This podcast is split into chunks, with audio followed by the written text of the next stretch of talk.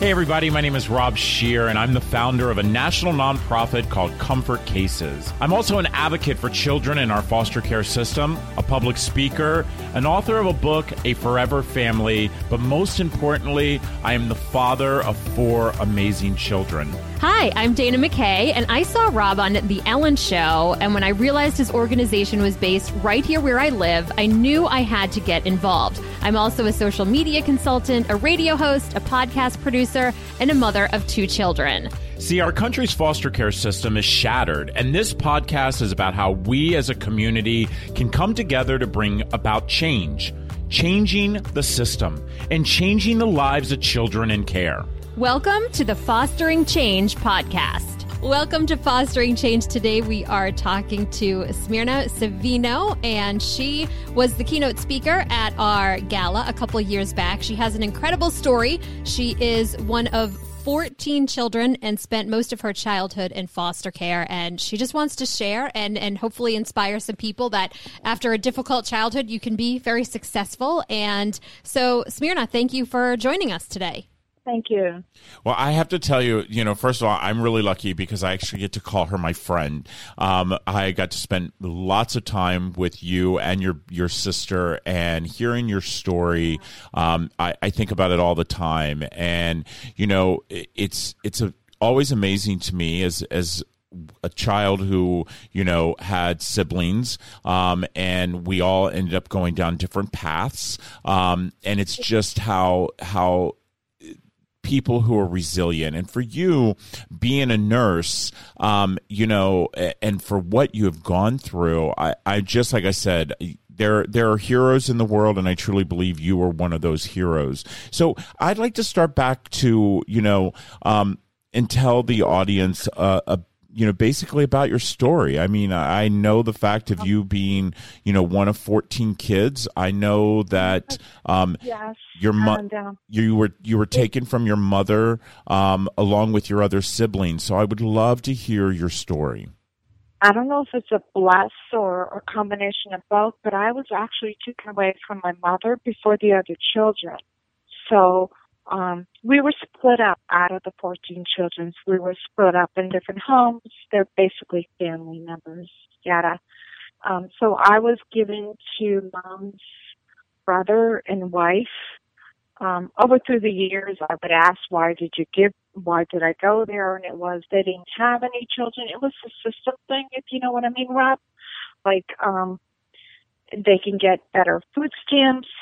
Um, I'm just being real. I'm yes, just, and be like, real. This, um, you know, I'm just being real. This is what it was. So when you had a lot of children in that era, um, you'd be passed off to family members.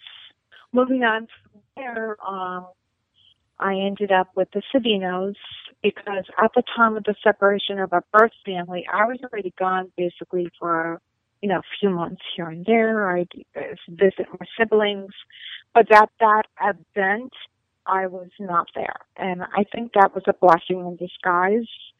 Although other um, really horrific things happened, but moving forward in the transitioning of being a foster child, whether it happened 40 years ago or today, it's really not that much difference, you know, um, and that's the part that is really, really painful. But the good thing is that we can absolutely grow from it. You, you, um, you know, you gain pieces of every piece of the world. Um, in terms of foster families and them beginning your lives, and you have to conform. There's massive conforming going on, you know. So you went to live with your aunt and uncle. And did you living with your aunt and uncle? Were you able to see your other brothers and sisters? Yes, periodically we would have visits, or they would come over to my the aunt and uncle that mommy gave me to, and yes, we would have visits. One of my vivid memories is literally like my younger siblings on a blanket, and we're just you know playing with them on a blanket. I remember a chicken being fried um, in the kitchen. It was in a garbage can on top. I mean, like, there's so crazy memories. I remember my ears being pierced Because obviously they weren't generally Latinas in our heritage. Your ears get pierced as soon as you come out. you know, um, but um, I remember my ears weren't pierced, and so we did that. And I remember a celebration going on there. But there was a connection from me to the rest of the family. So, so after after your other siblings had been taken um, and put into the system, was there still Yes. an opportunity to you for you to see them? No, after that it was done, Rob. And I didn't get put into the system. Maybe um, my mother considers me the last one to be found, as uh, Carolyn considers me the last one to be found from beginning to end. And this is the crazy part of the story. You know, um, I was the last one to be put in the system because mommy had me hidden with her brother. So when everything went down, I was literally not in that scene. Wow. Okay, the scene that you hear my sister tell you about. She was like what, 21 days old. My older sister, uh, Elia, is trying to hold on to her as the system is coming through our doors and ripping our life out. You know, And how old were you? Where are you in the birth order? I'm I'm a middle child. I'm the fourth daughter. Okay. So so so they came in. They they they literally, and I I've said ta- had this Ripped conversation with your sister. They Yeah, they yeah. ripped. And even when they came after me later, okay, because eventually, obviously, they found me. So why would they come after you? So you're with you're with your aunt and uncle. Your aunt and uncle Well, are taking I care of you. What happened was was that um, they just my assumption, and from what mommy told me is supposedly she talked to her brother, keep me hidden, keep me hidden. I'm the only one that's not going to be found. Keep me hidden. And um, mommy went into a meltdown. She lost all her children. She went into a total hysteria meltdown. I hear stories. Um, and I believe those stories. I truly do because I would feel the same way. She's the one. Like, you know, she's like wandering, looking for us. Granted, I acknowledge that she couldn't take care of them. Not doing everything will change. You, you know, you do your best to take care of your children. And in our scenario, that was a really big challenge for her. So that totally broke her down. How old were you, How old were you when you finally saw her again? I was 36 years old. Thirty six. So so you the last time you saw your mom, you were five. If I'm mis- if I'm not mistaken, is that correct? It's exactly, you're Yep. absolutely right. You were five years old the last time you saw your mom. The last time you saw your brothers and your sisters. Um, you're living with you live. You, you were living with an aunt who you know seemed to have been taking care of you, but then they put you in foster care. Um, I, I'm still having a hard time understanding why they didn't leave you with the aunt and uncle, but here they go and they put you in foster care. And uh, I've heard your story, by the way, and I've I've I've said you, you need to write a book. You want to talk about somebody Well- who needs to write a book? Well, just living my life with that aunt and uncle was horrific. That alone, Rob, was so horrific. That is why that it took me a long time to bond with my birth mother, and I don't think that bonding would ever. Um, there's been wonderful improvements in that. Don't get me wrong, but I still have some baggage at 60 years old. Yeah.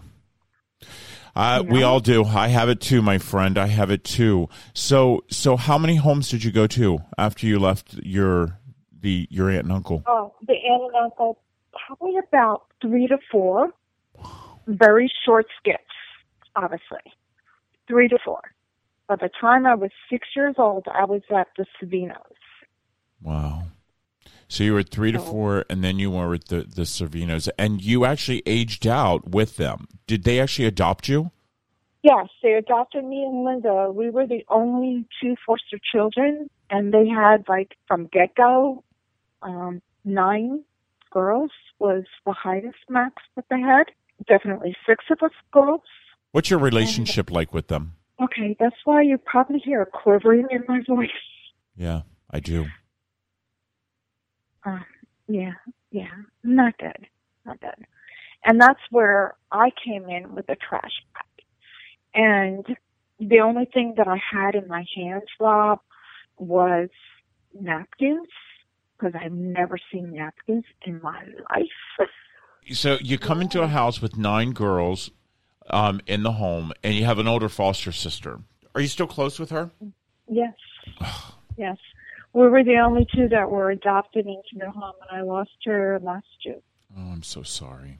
But, oh my God, she was, you know, she was my sister. She had my back, like I said, in more ways than I even recognized. And it became full circle too when we when we both became adults and we were living our own lives. My birth family finds me, Carolyn, Iris finds us, and I get reunited. Yes, we're opening up Pandora's box, um, but at the same token, um, it changed my dynamics with my foster sister that was my sister. You know what I'm saying? That right. compre- that comprehension of that. And guess what? Less than a year, she finds her birth brother. Wow. So, like, not only like, oh my God, so much able to relate. Like, who would think like something like that would happen? You know, she finds her birth from brother, family. Like, oh my God. And then I, I understood that she truly got me full circle because, you know, you, we had our struggles through that process. When you said that it changed your relationship, did the relationship change because um, she was worried that you guys wouldn't have the bond because now that you have found your some no, of your birth siblings? Not at all. The the relationship changed because birth family found her or how that transitioned.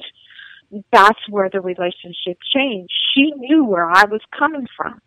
Right. You know she knew like oh my god my birth brother that i raised and that's why i learned to raise you she was an older sis- sibling of three boys when she was put in the system and like a year after me reuniting, maybe a little bit longer, me re- reuniting with the family, um, there's an article in the newspaper about a house fire. And her husband recognizes, and he, Linda's last name is Stagger. We all, like my last name was Barrios. We all had different last names. It's crazy how we still remember that, huh? Yeah, I always find it. Yours? Yes, of course. Oh my gosh, there's so many things that I remember that it's crazy that people can't even believe that I. I remember my biological mother she was they were her and my biological father as you know the, the, abuse was really bad and and they were heavy smokers. But i remember she would roll her hair at night and wrap it with toilet paper. Um, so it wouldn't get messed up. I mean just crazy things like that that you remember. i so i have a question for you. Do you i've I, i've always wanted to ask someone this and i have you're the first guest that i've asked this. Is there ever been a time that you go into a room um, and you are going to a store and you smell something and all of a sudden it just triggers back and makes you realize that you were at that moment when you were younger that whether it was good or bad? Oh my god. I had that from really young age. It's crazy. Um i had that for a very young age. For example bacon was my first smell. And so i smelled bacon and that from tons of breakfast food brings me tons of crazy memories. There's another unfortunate food or smell, not, it's not a food, an unfortunate smell that I smell is my own vomit. And that's mm. why I'm stuttering. Cause I don't know if I should say it or back up. No, no, this is, let me tell you, this show that we do, we do it because we need people to hear this. I tell it, I say it all the time. Tell your story. Tell your story because it's going to make. I wish I didn't stutter over it because I was afraid. Yeah, well, let me tell you. Always tell your story because it can help someone else out. I I just recently had, you know, done a social media um, post about something, and someone reached out to me and said thank you because at that particular moment I was as down as I could ever be, and I thought I was the only one. And so, you know, by you telling your story, you you you have no idea how much you're helping someone else. So so you finally get you get you get out of this house. You're you're you leave and to you know you're gone. Savinos. Yep. Yes, yes. Yep. And so I want to know you know the statistics show that kids who are in this system especially kids who have gone through the the traumatic um, experience that you've gone through I agree. uh, how how did you get to where you're at today i mean you, you and, and Make a conscious decision to make something different. And as much as I hate the word conform, conform, conform, but that was my ally. It was my ally. It conformed me to I need to do better. And obviously through Linda, um, she was my guidance in doing that. And um, I knew she would always have my back. when I forgave my birth parents um, for all the abuse that they had put me through. Um, So what and led you to that? There had to be something that led you you know what? to forgiving because it- there's always it- something of It was totally something. I woke up in a hospital, um, and I had um, my fourth um, my fourth attempt of suicide, and it wasn't working. And so I was like, okay, I'm not going to get this one right. I got to figure something out. And I went to my mother's grave, and I dropped to my knees, and I I forgave her. And um, I and I remember saying that I I forgave her so I could take the power back. Um, and I was in my early 30s, and that's when you know that's when it just all hit. And I'd always maintained a job, and life was good, but that's when it really, really changed me. Um, and I realized that forgiveness was not for the person, but was for me. And so that's where my my for me that's what how it happened. What about you? it happened in different segments. And this particular story is bringing, it happens in different phases in my life in terms of how I can continue to and move forward. And keep in mind, I didn't find my birth family until my late 30s. But I still have that bag and stuff between the hodgepodge. I used to hit myself. I used to hurt myself because that's all I knew was being hurt, being hit, but then when I became an adult, and I didn't start doing this until I became an adult, I just really was feeling so much pain. Couldn't figure out why. Couldn't figure out why. Other than I was no good, and I came from nothing, and I have nothing, and you skip it, oh, just negative, negative. Yeah, yeah, I I agree with you. I, I, I would just to myself, I would have a habit. Yeah, I was pretty lucky. I had I had re- I had a really good foster mom, um, you know, and I I was really lucky. I, I'm I'm saddened that I don't have a relationship with her anymore.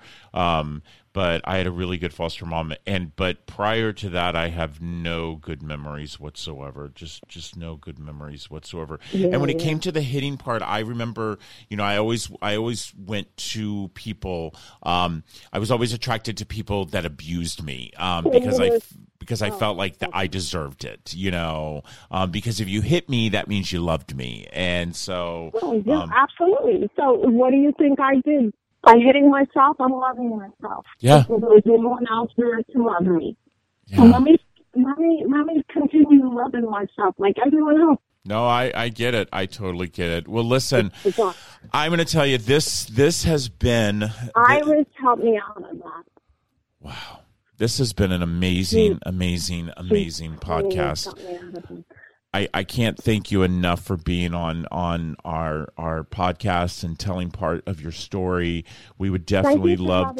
Oh my gosh, we're not done. To hear from you. We're gonna hear. We're gonna have you back. We're gonna have you back in the future. Where we're not done. But you know what? Um, eh, one thing that you said in the very beginning that I I keep telling people over and over is that you know I I went in the system in the in the late seventies. Um, nothing has changed by the way um, if anything i feel it's gotten worse um, and that's my personal opinion and so one of the things we always do as we end our podcast is Dana always asks a question. And so, Dana, go ahead, let's ask. If you could change two things about the foster care system, what would they be? It would be about placement, number one. Placement. Really like making a conscious effort on how to place the children. And the second thing would be you can't treat foster children like your your your birth children. When you have that dynamic, you need to be educated and learn on how that dynamic affects your foster child. Not that you want them to be recognized as something different, but there does need to be some some education in that department. So they can succeed. I love that. I love that. Well, listen, I love you. I you inspire me and I just want you to know that I am so so lucky to call you my friend. Listen, I want you to stay safe, stay healthy, and let's let's keep in touch cuz I'm going to be in Florida once we get over this pandemic, so I can't wait to see you and give you a big hug. Same here. Okay, I love Thank you. Thank you. Thank Thank you. you. you. Take care. Bye-bye. Bye. Dana and I would like to thank all of you for listening to the Fostering Change podcast. You can subscribe on Apple Podcasts, Google Play, Spotify, and Stitcher. Make sure you follow Comfort Cases on Facebook, Instagram, and Twitter at Comfort Cases, and check out the Fostering Change blog at comfortcases.org. So, everybody, we want to hear your stories. So, reach out to us if you would like to be a guest on the podcast. You can find me on Facebook at Rob Scheer, Instagram at Rob underscore Scheer, and on Twitter at Rob Scheer6. And please share this podcast and leave us a review. Remember, we're all part of the same community. Your zip code, it's not your community, but it's our human race. Let's all make a difference.